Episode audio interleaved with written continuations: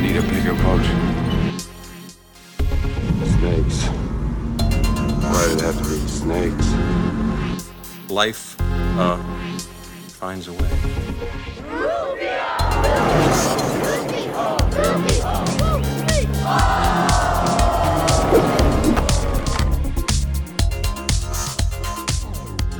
Welcome back to Spielberg Chronologically. My name's Jeff. That guy over there, that's Eric. What's up? I'm Eric.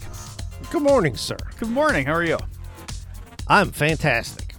So, Uh, we're watching Spielberg movies instead of Hitchcock. I'm great. I have nothing to complain about. the buzz has still not worn off. Uh, believe me, I, it'll take a while because ugh, I can't believe how good the movies get. uh, Like how quickly they get good. yeah, yeah. So, okay. Uh, real quick, give me your history with Close Encounters of the Third Kind. Uh, the most notable and the most familiar with the movie I am is the parody of the scene from uh, UHF, Right. where Weird Al takes the potatoes and sculpts it and says, "This is important," or "This means something. This is important." That's to me the most. Now I've seen bits and pieces, much like Jaws, but even less so than Jaws. I mean, Jaws is much more like I know the story of Jaws. Now, and I the the memories I have of this movie are the sculpture in the living room. yes. Uh, I have memories of the house where the lady is, where Barry gets abducted. That scene. Yes. Um, and then I have memories of the ending, but then after I watched it, I'm like, this, I don't, I don't remember this ending. I remember Richard Dreyfuss basically saying hi to the aliens and then they leave. Like that's what I remember from my childhood brain. And that's not what happens. So- At least in this cut. This is I watched the director's cut. Okay, okay. I watched the director's cut also. I, I, I bought a Blu-ray because I didn't have a good copy of this anymore, and it had all three cuts on it. It had the theatrical cut, nice. the the special edition, and the, the director's cut. And so then I went back and watched uh, pieces of the special edition uh, just to kind of catch up on what I'd missed. So I had the whole array of the experience.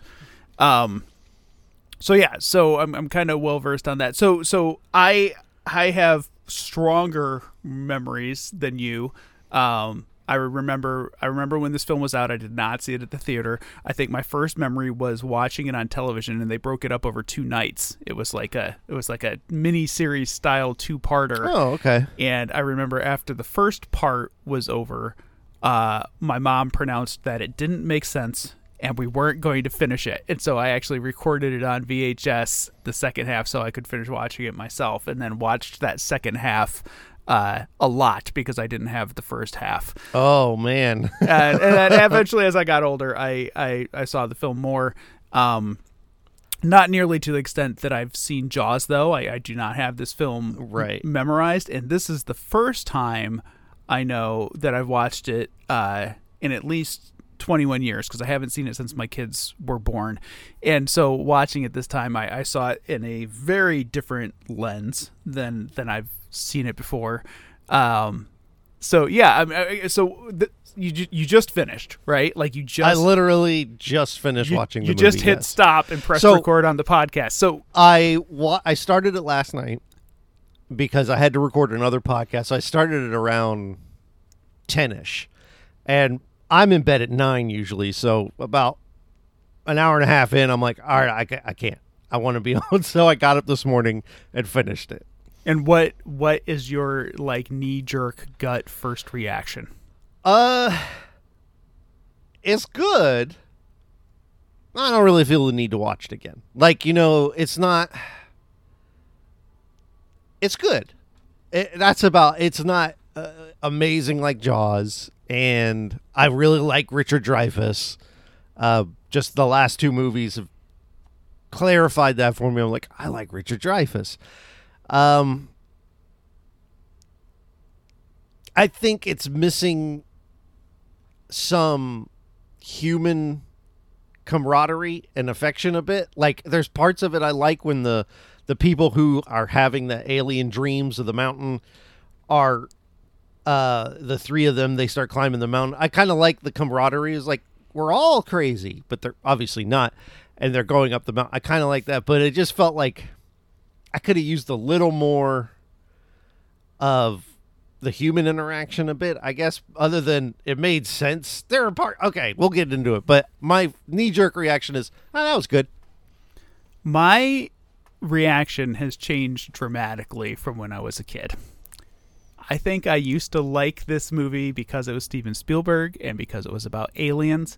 And uh, watching it as an adult, there are pieces of this movie that I think are absolutely wonderful. There are there are portions where that I'm like, man, this is stunningly good filmmaking. I love all the stuff with Barry, the little kid. I love the way he films him. I love the way he focuses He's in so on his, good with kids. on like, his face, and, Yeah. and and you're not seeing what Barry is reacting to, but his reactions are so visceral that that you there's something going on there. Yeah. you know, and uh, there there are some other segments that I think are absolutely wonderful, but taken as a whole, I have to admit to myself, and this has changed over the, even the last couple days. yeah. Finishing like j- immediately after finishing the movie, my thought was, you know, I don't think this really works for me anymore. And then I thought about it more over the last few days, and I've settled on, I fucking hate this movie. Wow. I Whoa. I I am not I am not happy with Close Encounters of the well, like I said, I just finished it, so uh, maybe in a couple days I'll fall in line. But I'm like, So, like you said, there are definitely moments I love.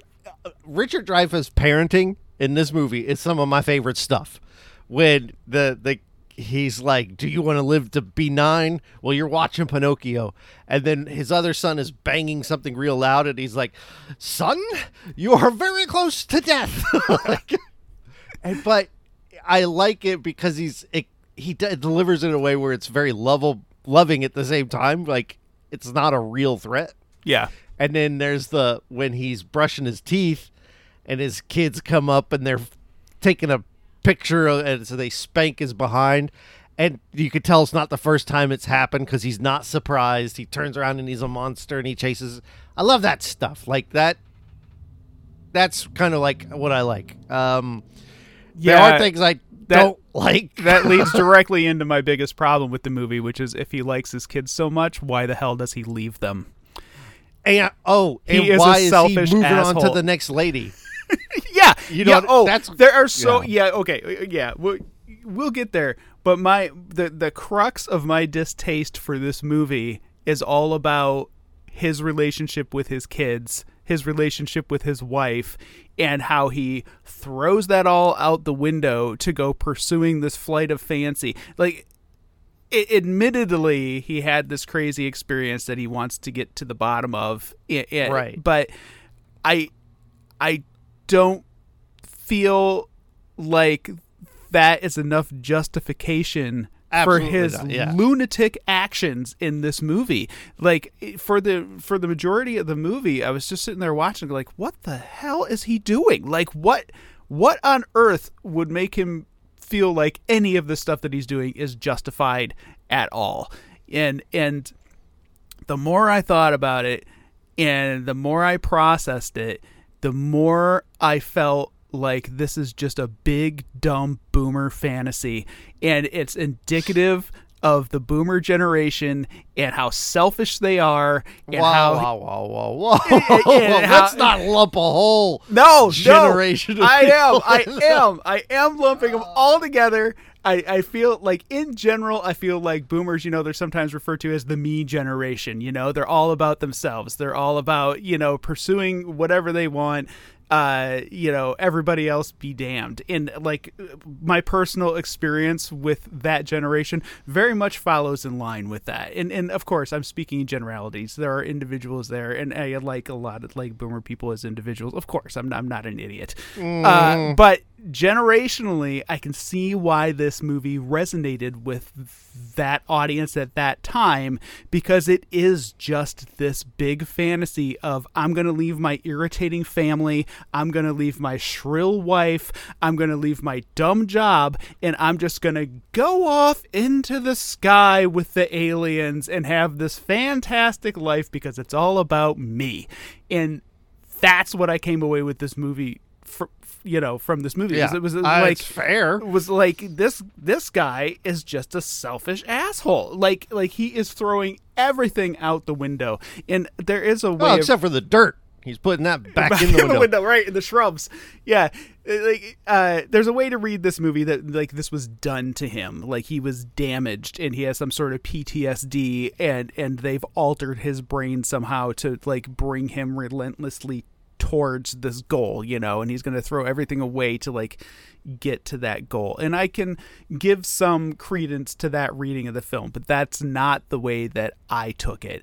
I took it as uh, just a sheer flight of fancy abandonment, you know, and this Pinocchio theme that runs through the whole movie. And, and was thought like, oh, he's just a big kid, you know, and he's just curious and he wants to know. He's got to know what all this is all about.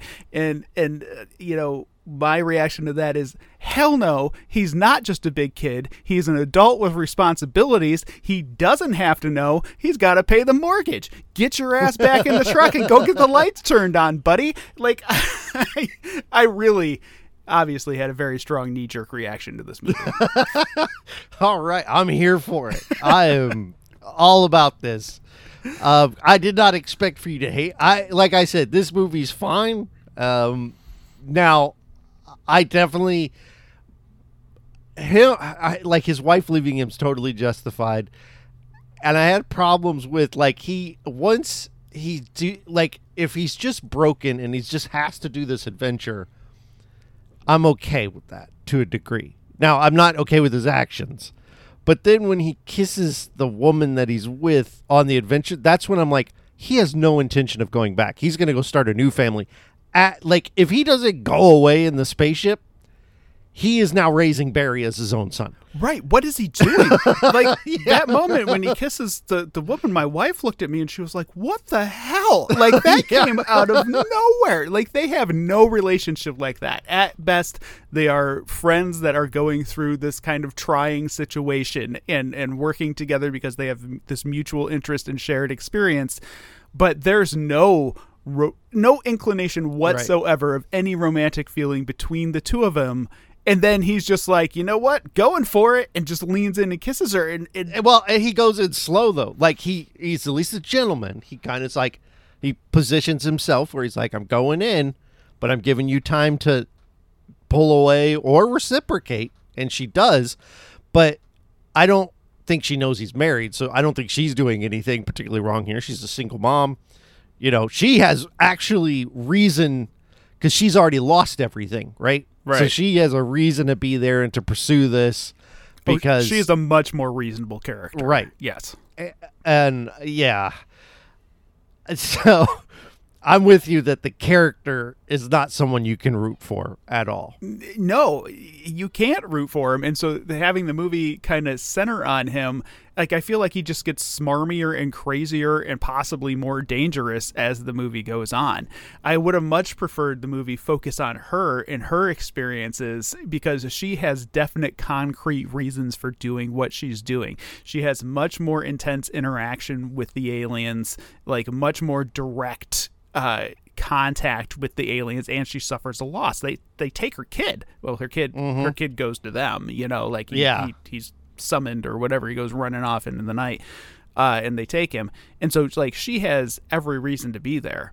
Roy neary on the other hand is just like derpy mcgee who's curious and you know and is driving forward it, all these people into this dangerous situation. You know, he's Mister. Let's take off our gas masks. You know, and and admittedly, he's right. The government conspiracy is a put on, uh, but his actions are uh, dangerous. He does dangerous things, and he puts the other people in danger. Like that third guy that goes with him and gets gassed on the mountain they're He's just still there. they're like to hell with that guy. Let's Yeah. go. Like they just leave him. They don't even check to see if he's Well, like face down in the dirt and breathing. They're just like, yep, t- keep he had- climbing. he, he, he was out of shape. He was like, I should have stopped running. And yeah, that poor guy, Roger, I think his name was.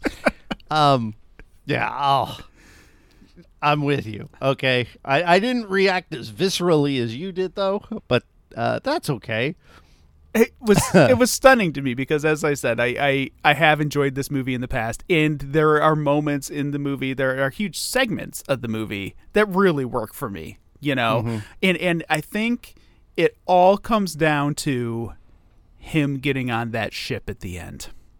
Like that's that's the key. That's the lynch point that that makes me have the reaction that I have to everything that has come before. If he just didn't get on the spaceship at the end and And then tried to re- get his marriage back together. yeah, and it had, it had a you know a moment with the aliens, and they do sign language with each other, and then the aliens leave like ET. That's ship. what I remember happening. then then I would have a completely different read on this movie. Like this guy went through a weird period where he kind of went insane and trashed his life, but now he's going to get it back together. But that's not what happens. And, and he gets on that spaceship and he doesn't even look back. There is no acknowledgement. oh, he looks back at the lady he kissed on the mountain. right, right, and that's it. And then he's like, okay, she gave me permission. I'm going to listen to this stranger. She nods. It's okay. Go on the spaceship. As if it's his wife releasing him, which Right. it's not. You know? which Yeah. which it is not. His wife is at her sister's because her husband just went insane and built Yeah. a mountain in the living room. You know, I love.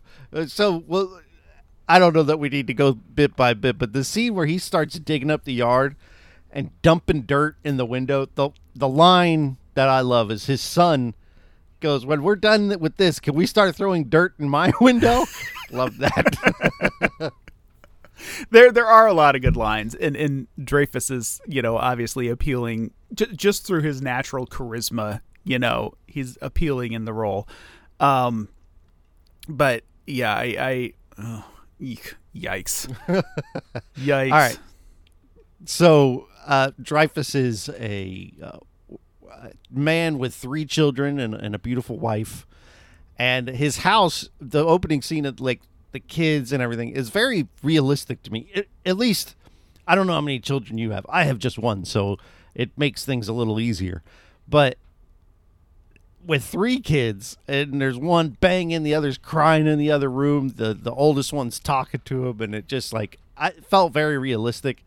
And he's like, "You promised us a movie night," and anyway, the- power goes out, and he has to go investigate. Now, this is probably my favorite effect, and maybe even shot in the movie when he's driving his truck and he waves the people by, and they go, "Get out of the road, you jackass!"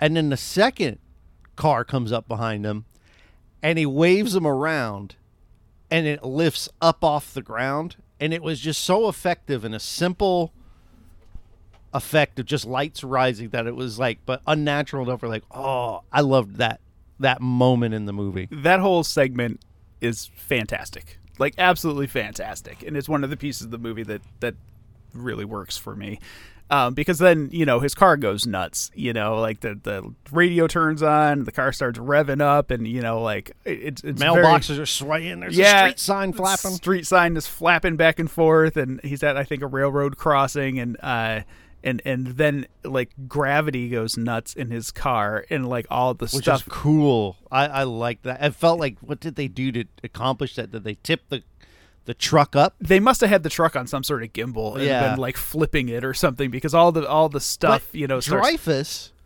doesn't seem affected by the gravity change, which is what I really thought was otherworldly. Because as I don't know if how they did it again, but if they're tipping up, his body is not reacting to that change in gravity, yeah. At least noticeably so.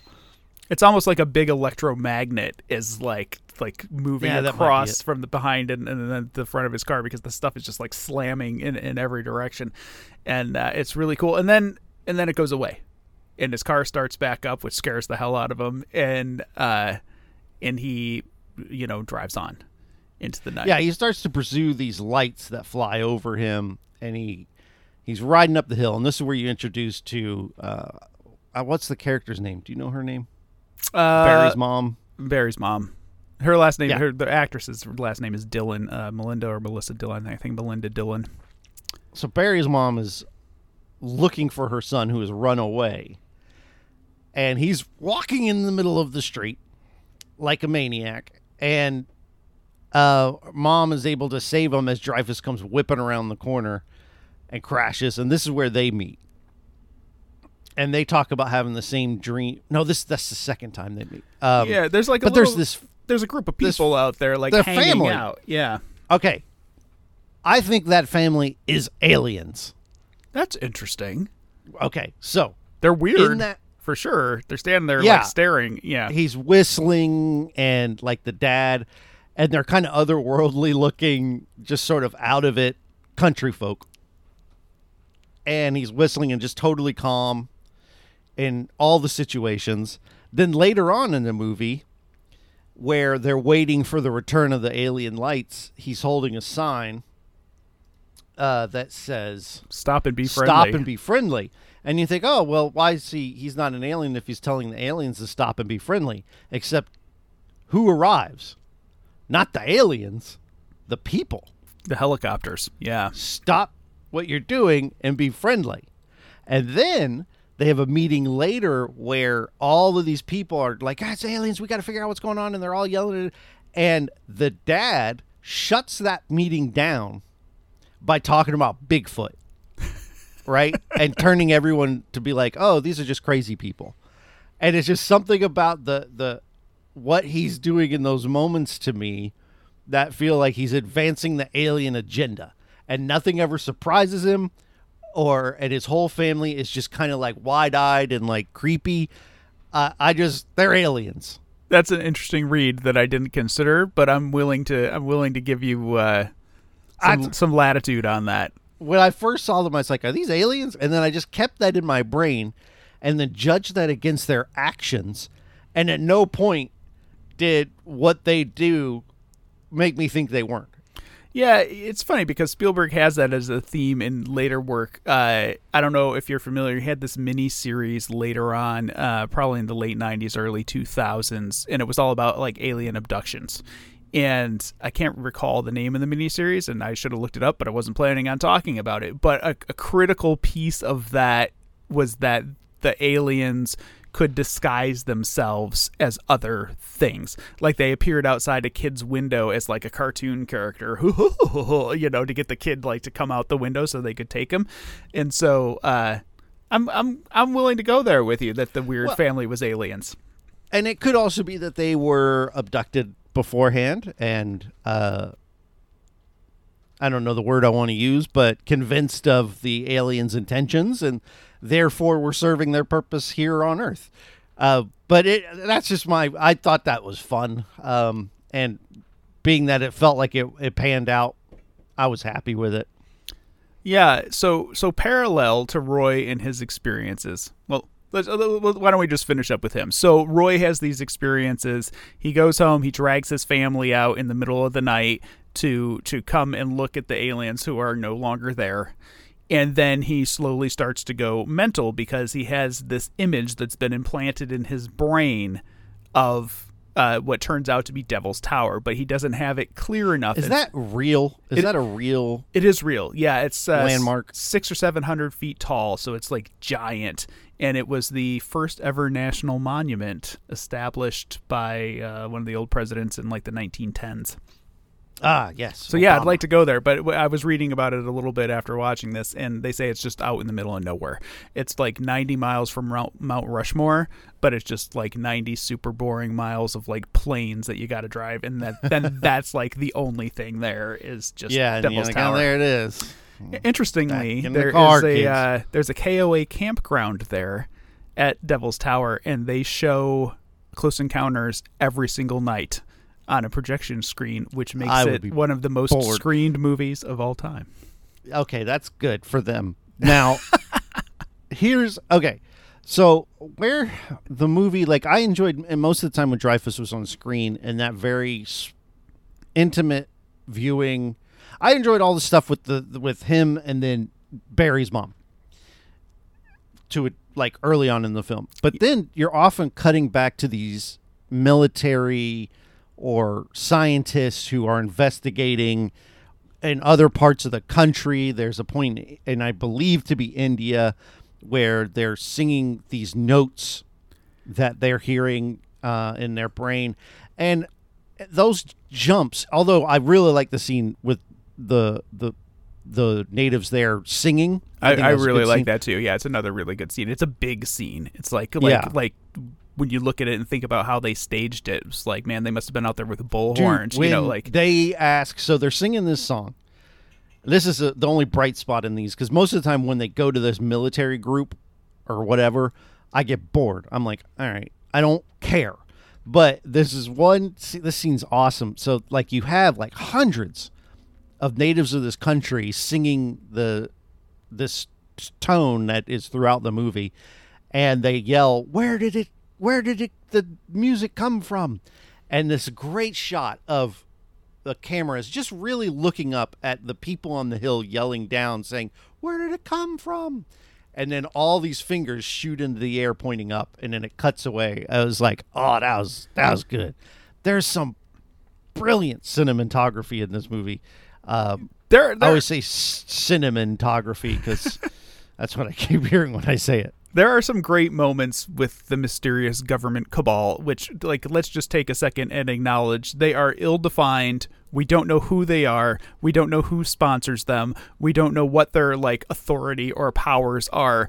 We don't know what nation is behind them. Like they are just a weird government cabal of dudes who seem to be spearheaded by this French guy. Uh, Now, did you feel? I felt like after the movie was over, this is not the first time. I feel like they've been working on it for a while. Like this is a Well- ongoing project, maybe So, shared between the, governments. At the end, when they get a lineup of what looks to be astronauts, they just know one of y'all's going with them. This is what happens. You know, I it just felt like there were certain things in the movie that was just like they knew this part was going to happen. They, they this is not their first rodeo. well, that's what kind of gave me my beef with that side of the movie is that there's it's too sporadic and there's too much left unsaid. Like they're jumping to these conclusions and and we're not shown enough to see how or why they're jumping to these conclusions.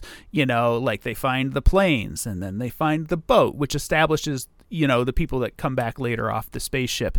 And then they they get the tone. And, but then the next scene where they're presenting about the tone at this meeting of scientists who are all excited to be there and it's kind of like who are these people? How do they know what's going on? Like why are we presenting them with this thing? Why did we take these tones and convert them to hand signals? You know like and and why and, and and of course they're using the same line this is important. This means something. We feel like this is important. We feel like this means something. Well what does it mean? Why is it important? Like what is making you like zero in on this? So then i guess to follow Yeah. to follow the thread they shoot the tones up into the sky. The aliens send back latitude and longitude. And so they they just decide that that's where the aliens want to have a big meeting and they go out there and build this giant complex with a runway and a tarmac and all this lights and I like that they built the runway and then it never gets used. right they Like- just, light it up and the things Light come it up the because they're definitely instead. to have to land eh, because they're thinking with human technology. I actually kind of like that. It's pretty clever. And then the the thing it doesn't need a runway. It pretty much can just VTOL its way around. yeah uh, and I, I did think that this movie had an optimistic view of what would happen if Americans, or not Americans specifically, if the human race knew that aliens were coming. Oh. Because on top of this hill, there are no weapons, right? Nobody is armed. There's no military. Like, there's military protecting this compound, or, you know, but once you get onto the compound, nobody is there is prepared for this to go sideways yeah like prepared for the aliens to be violent. it's a very optimistic view of a the aliens are going to be friendly, but more surprisingly that the humans are going to be friendly. It it is, and, and it's funny because there's no indication from the aliens up until that point that they are going to be friendly, and that they're trying. I mean, there there's some indication that they're trying to establish communication with the latitude and longitude and so on, but for the most part, like I, when when the first couple ships come down. I looked at my wife and I was like, "Wouldn't it be great if it was like Mars attacks?" And I was thinking because to me they just that's started like more realistic. up. Uh, That's how it would go. Because my opinion, and this is, I tend to be a pretty optimistic guy, but when it comes to the nature of human government, and this is timely based on the time we're recording it, is that history tells me we are going to shoot first and ask questions later. And and Mars attacks feels more realistic to me than what happens here as far as the human actions that take place. it's it's yes. I'm convinced we would be the bad guys in the first contact uh, of any hu- alien interaction. Now, I also am also convinced that like these aliens are humanoid. They have fingers and uh, two eyes and ears and you know two arms and two legs. So they're humanoid in that way. That evolution has worked the same on their planet, and I'm curious as to what country. I, I think history would repeat itself on an alien planet, right? That they would have factions and nations and groups and things like that. And I just feel like aliens would also try to shoot and take over another world. and just be like that, that's why I like Mars Attacks. Well, might be the most accurate alien invasion film of all time. Yeah, yeah, because they they use trickery to pretend like they're friendly and then zap everybody. Um, but yeah, I mean, I, I think of it in terms of what would happen if humans went to another planet and found that there were a native population there. Bomb them. Well, yeah. First sight unseen. We would immediately subjugate them and give them picks and make them start mining out the ore or whatever the hell, you know, like like humans Uh, are we have assholes. That's just like we ha- traditionally well, it depends on the who pattern. gets there first. Because if it's the Europeans, definitely. Um, I mean, history tells us that we would destroy and damn near make the native population extinct or on the brink of it, i.e., America and Australia, and then, you know, the ones that are left, we would give them a little piece of their own land that they can live on. Here, isn't this nice of us? Aren't we kind? Here's a little piece of your own land. Right. The most Yeah. unlivable desert like piece. This we is, always get so political, and I'm here for it. Yeah, I mean, Let's not fight it. but that's, I mean, I, I think it's a legitimate critique of the movie. And, like, it is kind of a charming fantasy to think that humans would be.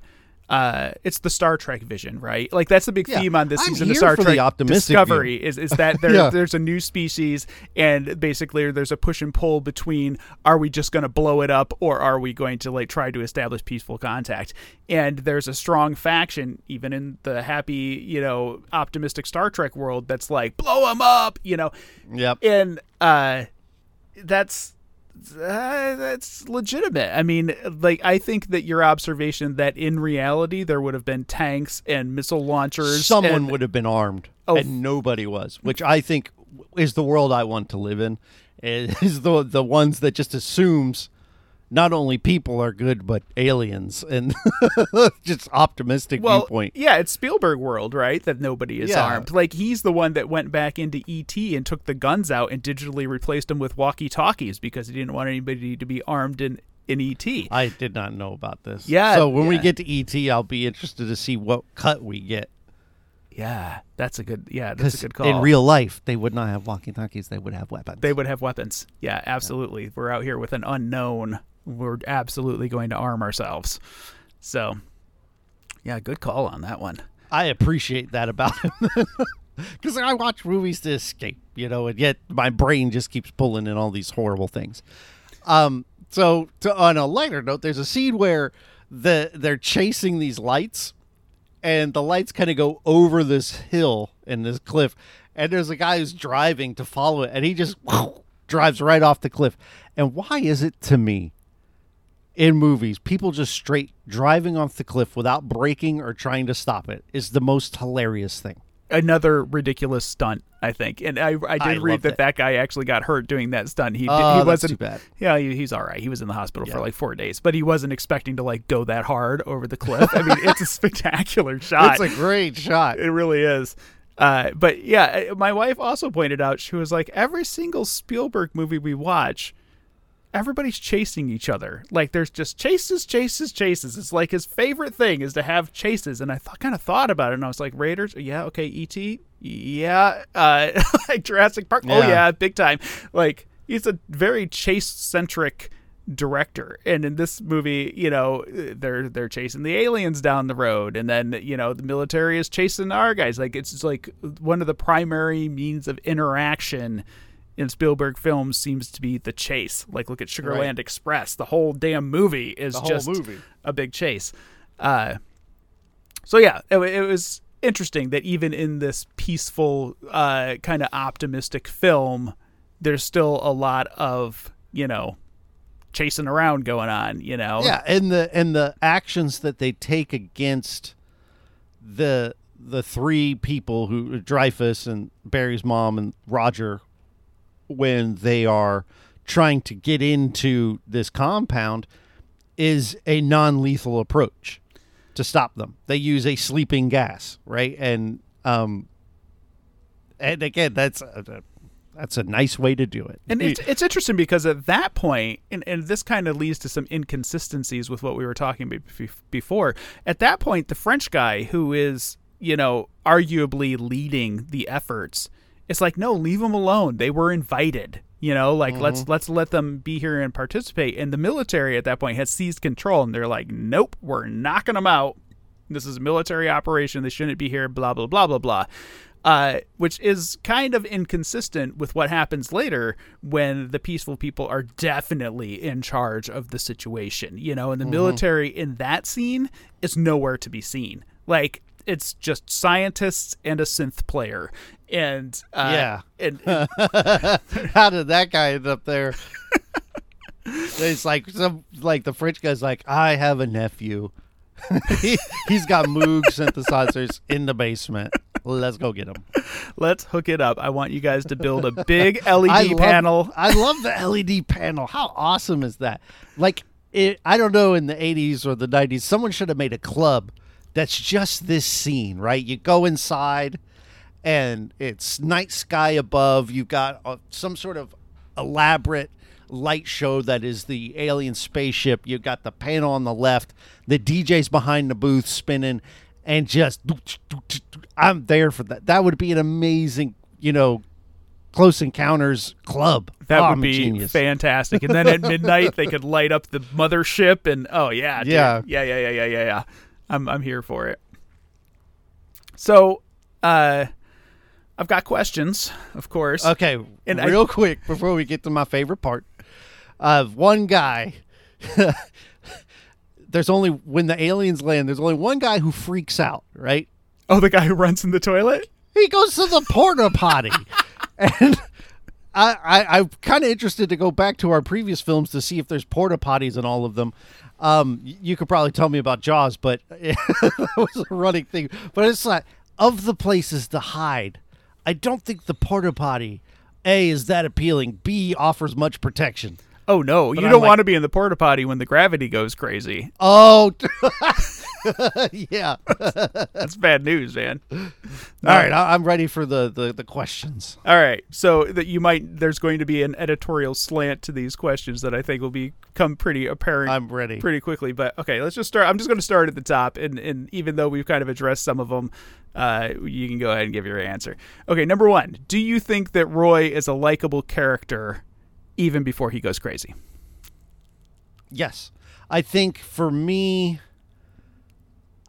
I, I think he's just a dad at that point. Like he still very much like plays with his children. He his threats are not serious, even though his wife's like, "Don't talk to them that way," and I get that. I I, I don't know that he's that great of a husband. Um, but it, it, I think if he and I were having a beer, I'd be okay with it, at least before he goes crazy. Do you think that the family is purposely made to be unappealing to make it okay for the audience to accept his choice to abandon them. Because I think his family is horrible. I think they're horrible parents. I think those are some horrible ass kids.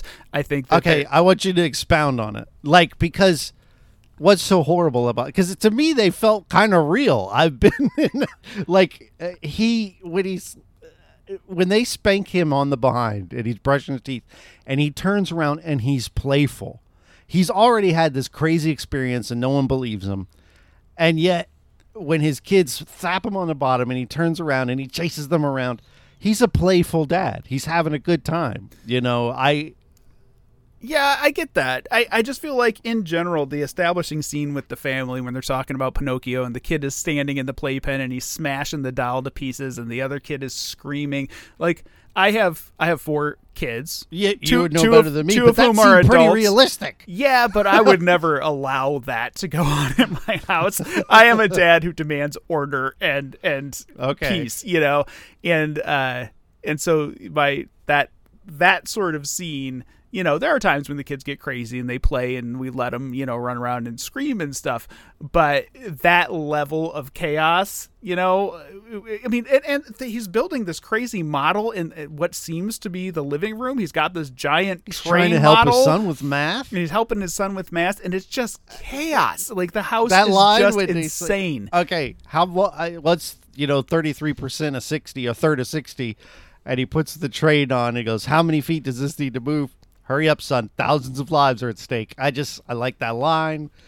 It's a funny bit, admittedly. I yeah. I mean I I don't think because the house is chaos. That that now that being in that room, I'd be like, "Hey guys, I'm gonna take off just because Right. of the noise." But I didn't have any problem with that because they they you know I've been I have a friend who has six kids. All right, and I've been in a house like where it's just everything's going crazy, and yet they're having fun, and it, you can have a loving family in that situation. I don't have a problem with that. okay. All right. You, granted, but you you are a man who self-admittedly demands order, or not demands, maybe that's the wrong term, but prefers order. We, we set the tone of order uh, over Yeah. chaos in our house, you know. and they've taken a different approach. I don't think it's uh, any more wrong or right. But going what, back what to you just said was I I think I would probably take off because of the noise, I- which because is which is what they're establishing is that his family is Yes. noisy and horrible, and so it's okay. Now, do I think, like you said, off. they made him his family particularly anno- Yes, I do think they were made to make it so we can sympathize with the lead more so, especially like I'm going back out there, honey. No, you're not. No, you're not. And this is one of those times where me though, uh, as someone who, at least up till now, has been successfully married, and um, and tends to keep it that way. Compromise is huge and he's kind of had his flight of fancy. He's woken them up in the middle of the night, and like she said, she's like, "You're lucky," and she's even playful about it when they're out and in you know in the middle of the night. She kind of kisses him and like in a way that's like, "Hey, let's go back to the house," and up until that, had he stopped there, it would have been this weird thing that happened one night. Yeah. Yeah, and it'd have been fine. And I think she is patient, even though I think that she's portrayed to not be.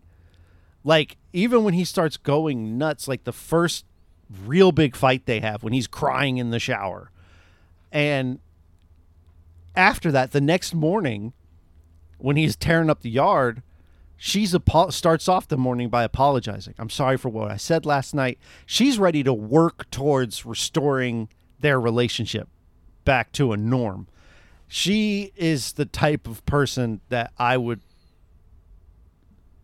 if I weren't already married consider because she's someone who recognizes that hey, I made have stepped out of line and said some things that weren't right and gives him the opportunity to reciprocate, which he does not, right? Yeah. So I think yes, that they are trying to portray them as particularly annoying to make you sympathize with them.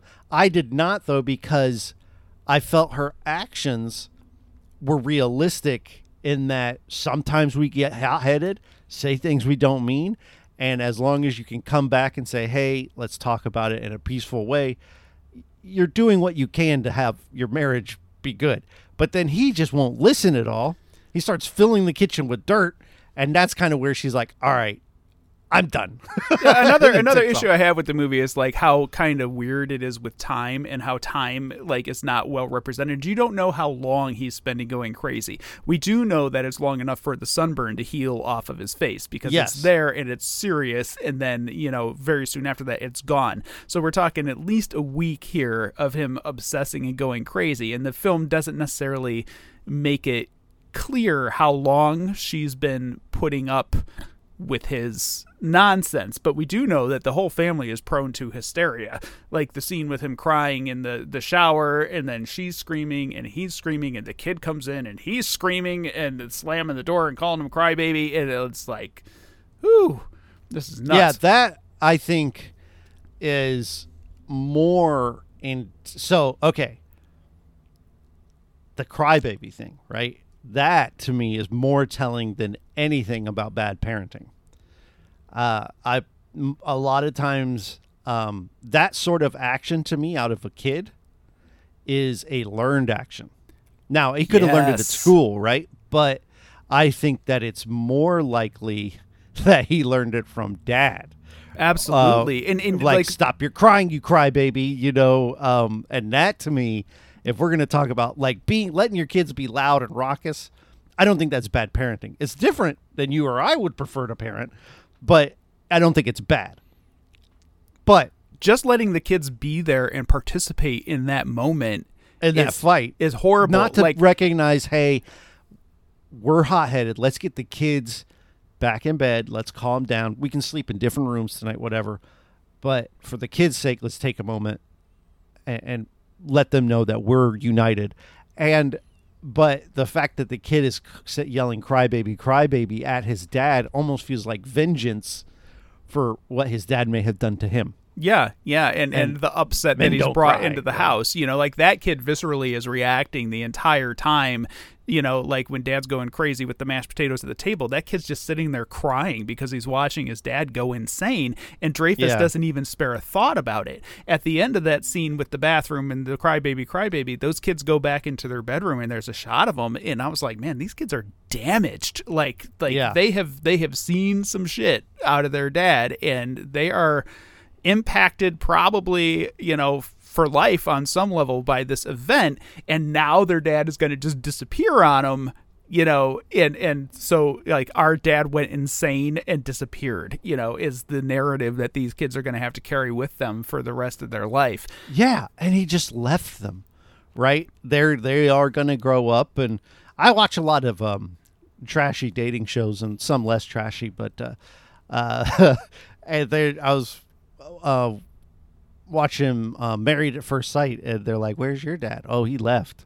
And I'm like, ah, that sucks, you know. And and he's got a daughter that someday will walk down the aisle, and probably one of her big brothers will be there. You know what I mean? And not Yeah. because uh, he passed, unfortunately, but because his ass wanted to go see some aliens. all right next next question here can you think of any reasonable reason that he gets fired over the phone to his wife. Yes, what what was that all about? Because he didn't he did uh, base uh, the scene after he comes home after the outage and he first time sees the lights and everything she's like hey they've been calling and calling. You know you need to uh, they've been calling the house. He goes yeah i know i turned my phone off. Whatever. i don't know if he had a Ah, cell phone or whatever. But he goes at that point he is no call no show I Uh, missed it. I missed that he went rogue. Like I just figured he was out there, the lights came back on, the situation was resolved. You know. yeah and he's clearly on call Okay. uh, and to not respond to on call and just go dark, you better have a good reason, and he didn't have one, so that's why he got fired. Got it. Got it. Got it. Do you think that after he gets taken by the aliens, Roy is going to be gone for decades, like the people that were just returned? Like Barry, His ass ain't coming back. Barry he was ain't coming back. gone for like a week. The other right? ones but the other ones were gone since. Involuntary, right? yes. Um, and they were returned because maybe. So what I'm thinking is, is that the aliens have these people, So what they do, this is the aliens find this planet that has humans, intelligent life. And so they say, well, let's get a couple of them and try to learn what we can to see if this is a place that we can go safely. And they get, so they involuntarily abduct some of them and they learn stuff over the ages as time progresses and returns them. I think because Dreyfuss is voluntary, I don't think Dreyfuss has any interest in coming back. I think if they're like, okay, let's return you home. And he's like, nah, I'm good. yeah, I, I kind of Yeah, think he's- so he too. back. Yeah, I mean, there's something. There's a brief moment where they're talking about the nature of of speed and time and why these people haven't aged in Einstein's theory of relativity. And so maybe from these people's perspective, they were gone for like a week. You know, like like Barry. You know, Barry might have just got on the ship and got back off the ship by from his yeah, you do a lap around the Earth at light speed, and you know Yeah, weeks have passed as opposed to Yeah, but I think you're right. I think Roy is uh he's leaving done. he's leaving for good, you know, and if they do bring him back, it's going to be like millennia in the future. When they were pulling it, when the the baby looking aliens were taking them on the ship, and you can see their long fingers. My immediate thought was like, oh, he's getting probed. It's over for him. He's getting broke. I kind of like the idea of Roy coming back to the Earth's like shattered husk, and all life is gone, and it's just And they just decimated dump right of- and they're like, "Here you go, He would deserve it. just throw See, a you've turned the corner on me. What a horrible person. throw a Uh, can I- opener no, out the I- door after him, and be like, "Good luck, dude. See if you can Yeah, find some Campbell's soup or some shit." Yeah, when he, I'm kind of like when he stopped fighting for his marriage. That's when, to me, I was like, okay, I'm done with this guy. And then when he kissed the lady, it was like, okay, he has no intention of ever trying to to rectify it. Yeah, And um, yeah, and that's kind of like okay, Um, do you think? Well, we, we've already discussed a lot of these. Like, there's there's stuff about why did he kiss the lady, and do you think he's uh, childlike or or damaged and potentially dangerous? You know, we've we've discussed this. We talked about this is important. This means something. Why people keep saying that. So the last one I want to posit is when they're at the end and they're doing the music with the aliens do you feel like they're actually communicating anything or this is just a big Phish concert with the aliens and it's just a big dumb jam session and nothing is really being established like are the aliens attempting to educate the earthlings with like a primer on their a primer whatever however you want to say it on their methods of communication or are they just playing music together to establish they're just playing music together. There's a point where uh, even when they're playing it, I feel like the aliens sort of get playful, where they're almost like mashing their own keyboard, like like keep up with that, you know. Um, so I don't think there's any actual communication happening. It's just I think it's notes and they over the humans overanalyze it, and I think it's just the aliens being playful. And there's even a part where they do the jaws. Did you like? I did. Yeah, we boom, totally caught that. Yeah, boom, great. boom, and I'm like, they've seen Jaws. like I just think that that it's purely playful, just to see, almost as if like this is the entry level of are they intelligent life?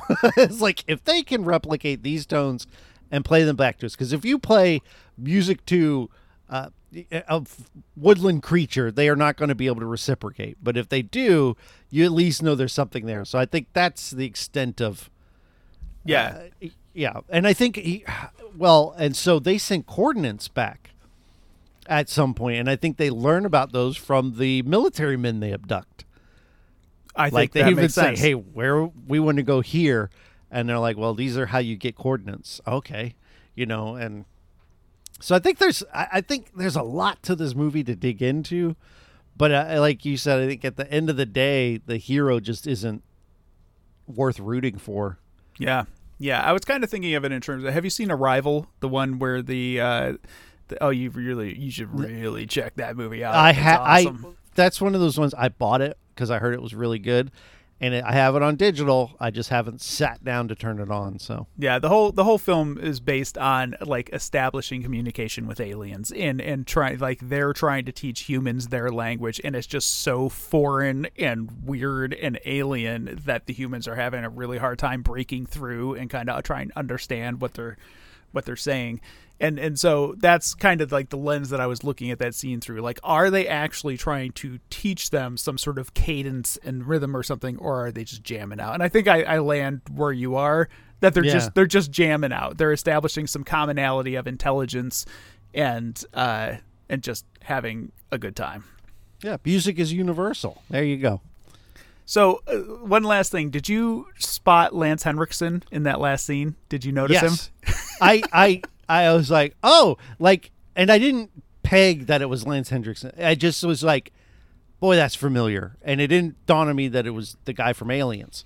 Um, but I was yes, I did peg him. Yeah, I've never noticed him there before, and I actually paused it. Like, is that Lance Henriksen? I kind of went back and looked at it again. I was like, it is Lance Henriksen. So I googled it, and he actually spent like six months working on the film. He had a big part as an assistant to the French guy, and his whole part was cut out of the movie except for that one shot of him like looking at the aliens, which I thought was really funny. Um, so yeah, so uh, you know, again. I, I, I have mixed feelings, you know, because I, I do think like there are big chunks of this movie that really work and that are, are fascinating. And I guess just because my take on the character and behaviors is so negative, it kind of gives me a sour taste for the entire film. Uh, Yeah. Because I'm I'm definitely reading it in not the way it was intended to be read, you know.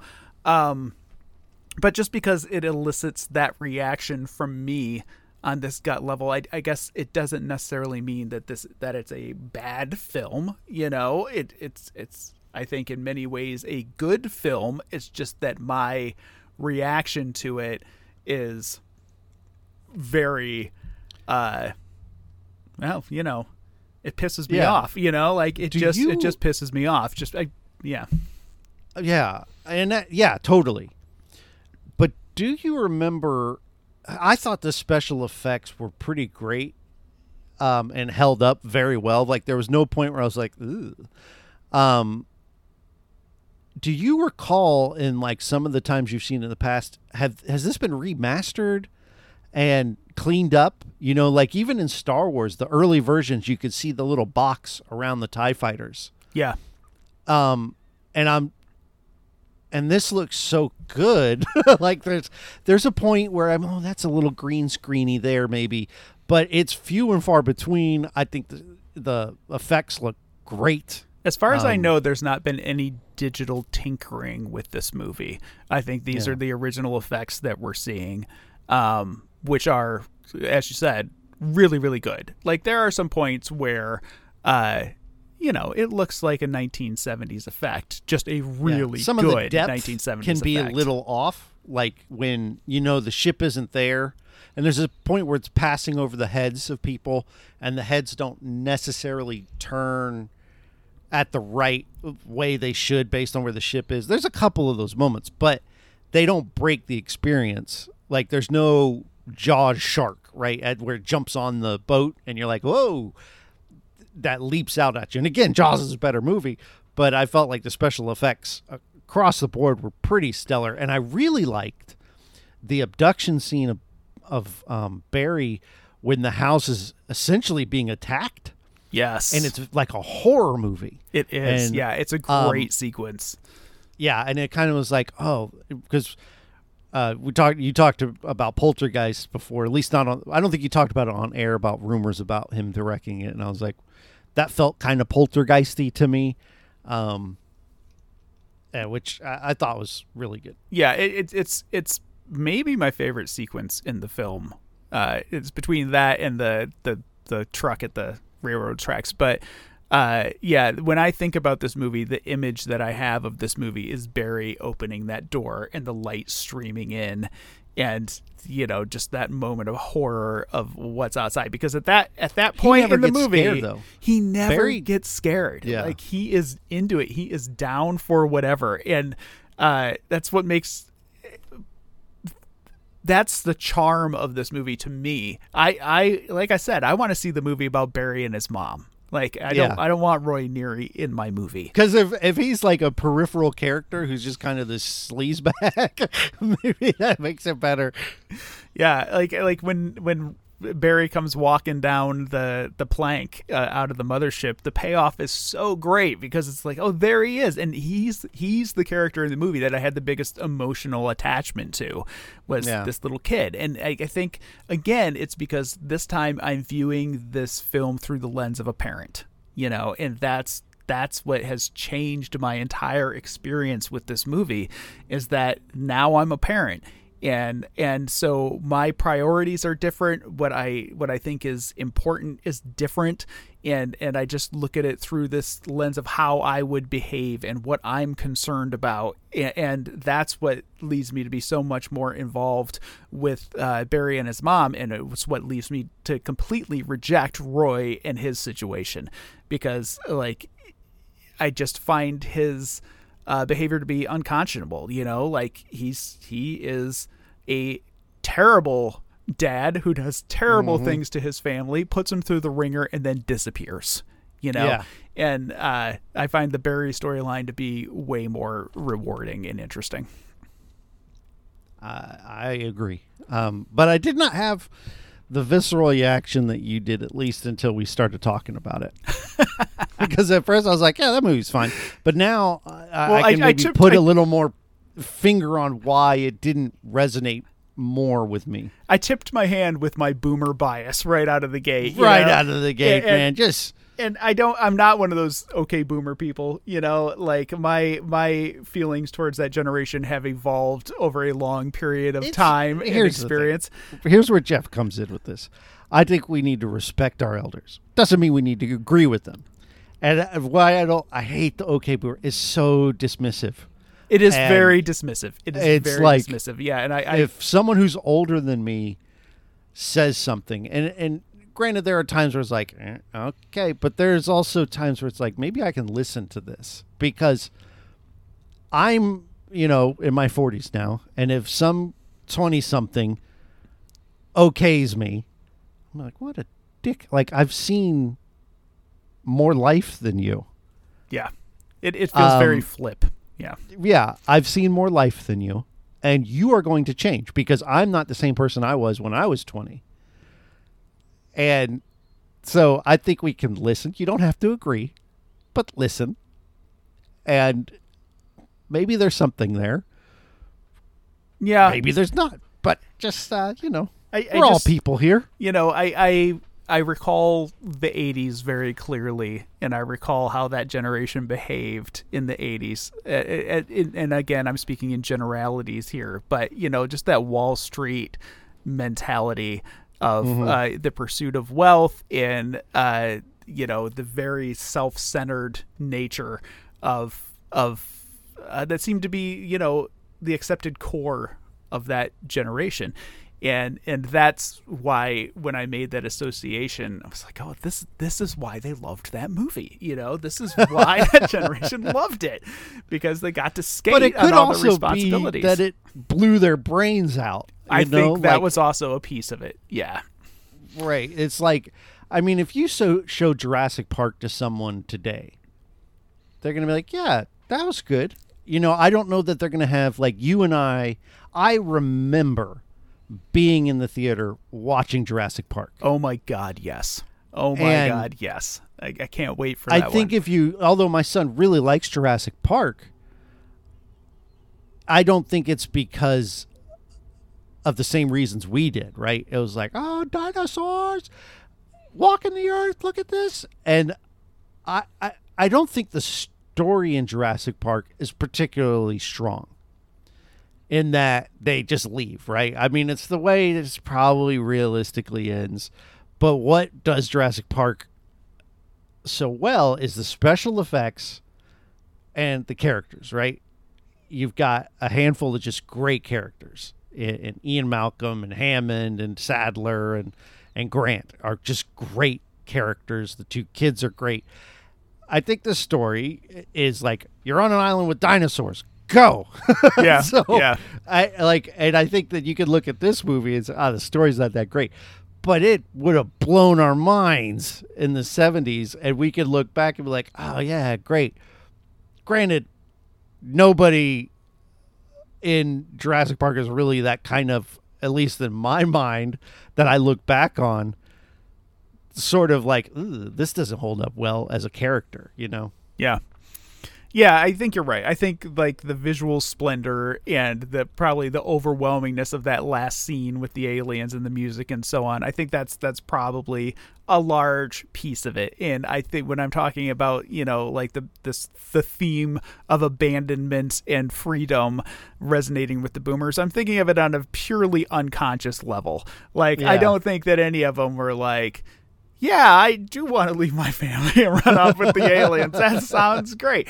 I think of it more in a very broad, collective, subconscious. You know, this is this is why we dig this sort of way. So, so what's up next for us? It's uh, Oh, I'm excited. Listen, my favorite genre of movie is comedy, man. And you throw me some SNL actors in a film like classic Dan Aykroyd. I mean, okay, it's written by Robert Zemeckis and a couple other people, but Zemeckis, you know, and obviously directed by Spielberg. Dan Aykroyd, John Belushi. Just yeah, I've I've never seen it. I've never I, seen it. I did like Christopher Lee is in this. Oh my god. It has a terrible reputation. You know, like I don't care. I, don't just- care I'm- either. I'm, really jazzed to see it too because I have the same thing. I'm like, wait, this is this kind of forgotten film with these actors that I absolutely love. It's a Spielberg movie, so there's bound to be some really cool imagery in it. Uh, yeah, I'm I'm really jazzed for it. Also, It had three Oscar nods: really visuals, probably best sound, Yeah. visual effects, and cinematography. Uh, The- cinematography. The only thing I know about this movie is something about the Ferris wheel rolling down the pier. Like there's this image in my head of a Ferris wheel and maybe like Coney Island breaking free and rolling down the pier and and John Belushi wearing like a 1940s fighter jacket and goggles. I think the That's visual it. of That's all uh, I of have him wearing about this that. movie. I, rings a bell, but that's it. I didn't know this existed, and I'm a fan of Dan Aykroyd. I'm in. All right. I'm totally I- into. Yeah, yeah, I'm yeah. optimistic going in. Uh, so uh, be sure to check out our notes in the description where you can find Eric, the Gaming Nexus show, the Gaming Nexus website, uh, his YouTube channel. Uh, there's a game he did recently called McPixel that is just the most bonkers game I've ever seen. Um, so I can recommend starting there. if you want to hear more from me for some bizarre reason, you can check out the movie Draft House, where I review movies based on a theme with my buddy Mark. And then there's Budget Arcade, where we review video games, mostly free to play games. Uh, check out all those links. Any any final words? Um, no, no. I, I it's just I'm surprised at myself for going so negative on this one because I, I did not expect it. I thought that we could. Uh, granted, yes, I agree with all of your critiques, but I just was like not ready for you to because I came in pretty optimistic. I'm like, I'm surprised how good the movies have gotten. it's no Jaws, but you know, yeah, sorry to rain on all the Close Encounters fans parade. So I think Yeah, that's my, my final thought. I think yeah, I'm usually a positive person. We're gonna go back to positivity as quickly as possible. We'll see. We'll see how 1941 goes. yeah. But after that, 1941 is what Raiders. Raiders. So it's all gravy after that, baby. you don't have to worry about us being too negative for too long. So thank you for listening. Feel free to unsubscribe if this is your favorite movie. My feelings won't be hurt. Uh, but we'll see you two weeks for 1941. Have a good day. Have a good day. Yeah. Bye, all.